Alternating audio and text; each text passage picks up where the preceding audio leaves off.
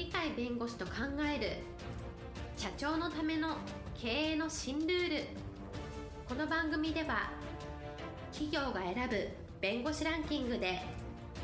税務部門1位に輝き70冊以上の本を出版し多くの経営者を支えてきた鳥飼重勝が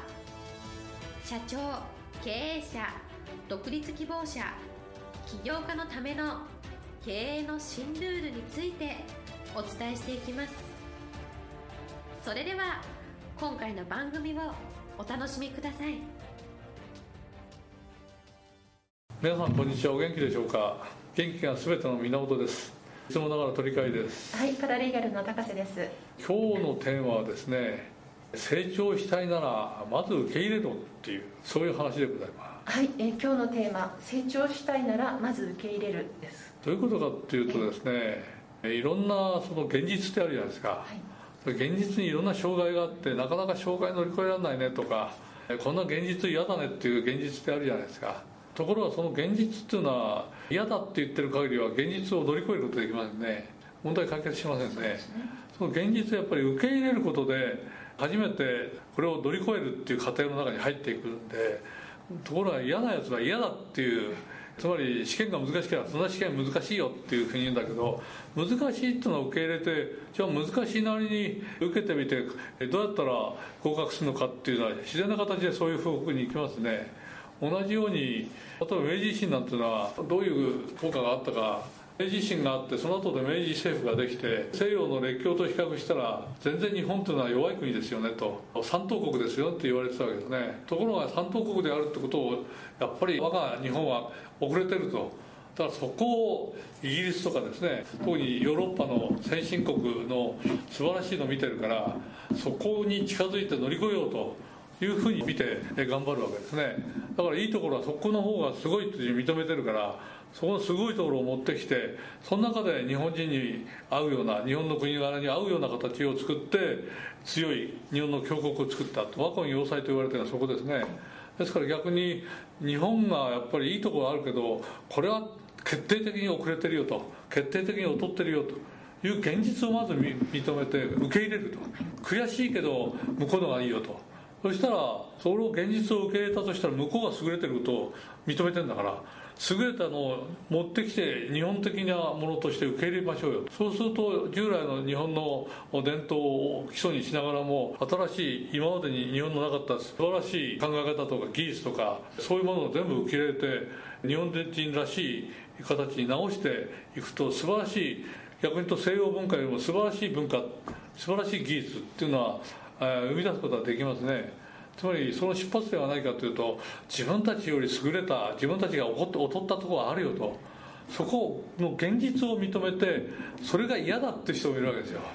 そんなのは受け付けないと。日本のがいいんだからそんなのっていうと優れた文化を受け入れないで現状に甘んじてると成長ないですよね。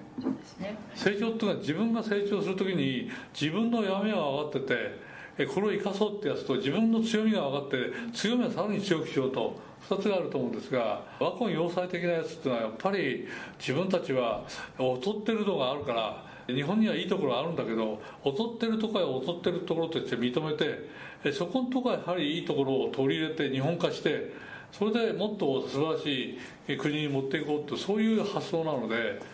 どちらかというと自分たちがまずいねとこれは直してさなきゃいかんねっていう文化があるいは技術とか知識でもいいんですけどそういうのがあることをまず素直に受け入れると。そこがあった上でプラスアルファでそれを日本的に意味でいいものとして受け入れてさらにいいものにしていこうっていう次の段階が出てくるんで初めから反発してそんなのろくでもないよと日本の伝統文化が素晴らしいんでそんなの受け付けないよという形でちょん切り頭の,、えーあの武士の、えー二頭差しみたいな形で刀を刺してると。これがなんで悪いんだみたいな。これじゃ進歩ないですよね。の進歩とか発展とかいう成長とかいうのにはやっぱり成長の前提として自分たちは十分じゃないところがあるんだと。欠点があるんだと。だけどいいところがあってそれを使うとそこを乗り越えられるんだと。いうような形でですね自分たちに足りないところそこから逆に言うとその足りないところを補って足りないところをプラスアルファにしてさらに発展に持っていく成長に持っていくっていうのはそういう原動力が出てくるわけでやっぱり一番難しいところはその自分たちが足りない自分たちがマイナスだとこれはプラスにしなきゃいかんなってそこの自分たちにとってプラスにならないところをちゃんと受け入れてるところが最初にあってその上での次の段階への成長への道を歩むと。だから成長ってだか初めからいいことを成長させるみたいなイメージなんですけどこれは十分でないっていう現実を抑えてそれをこのままじゃいけないんだともっといい形にならなきゃいかんの時にああの文化とかあの人とかあの先輩とかあの会社とかあれはいいから持ってこようと。それで自分的な形です。全く同じものにするわけいかないところがあるので自分たちのところに直してそれでガッと成長すると。いうような形が大事なんで大事なことはやっぱり受け入れると自分たちに十分じゃないと。いうところが受け入れるっていうところから始まらないといけないんじゃないかなと。そこができてその上でプラスアルファでもっと良くしようっていう成長戦略が出てくるんで初めから成長っていうのはなかなかできなくてマイナスのところを抑えてここのところを補うプラスのところを次に持ってきてそこを自分たちの従来のものに基礎にして発展させていくっていうのが必要なんでやっぱりその段階的なものをちゃんと抑えないで初めから成長だっていうこれは問題しか何もないからおそらく成長できないと思うんですね。そういう意味ではやっぱり自分たちが成長したいんだったら受け入れざるを得ないものがあるねとそこから出ていくんだっていうそこの一歩をちゃんと踏み出すことが一番重要じゃないかなというようなお話でございます。はい、えっと、はい、成長にはそういった段階があるということですね。最初にまず受け入れることから始まるという。結局最終的にはですね、えーはい、受け入れるってことはできるっていうのは受け入れても俺たちダメなんだっていうダメだっていう形が食ってこないでも、はい、受け入れても、それをバネにしてよりいいものを取り入れてもっと発展するんだっていうそういう強い心っていうのかな。そういう意味では一種のなんか最後には俺たちなんとかやれるぞと。そういう心構えがあって初めて受け入れたもので進展することができるわけで。やっぱり現実を受け入れるっていうのをなかなかできないっていうのはそれをちゃんと抑えて自分たちが進歩発展するんだっていうそこの自信っていうのか楽観的な発想っていうのかそちらがないとなかなかできないんで実は受け入れることができる人っていうのはそれを受け入れてもマイナスとかそういう不利益とかその受け入れてもそこを何とかして成長に結びつけるんだっていうそういう心構えがある人が初めて受けられるんで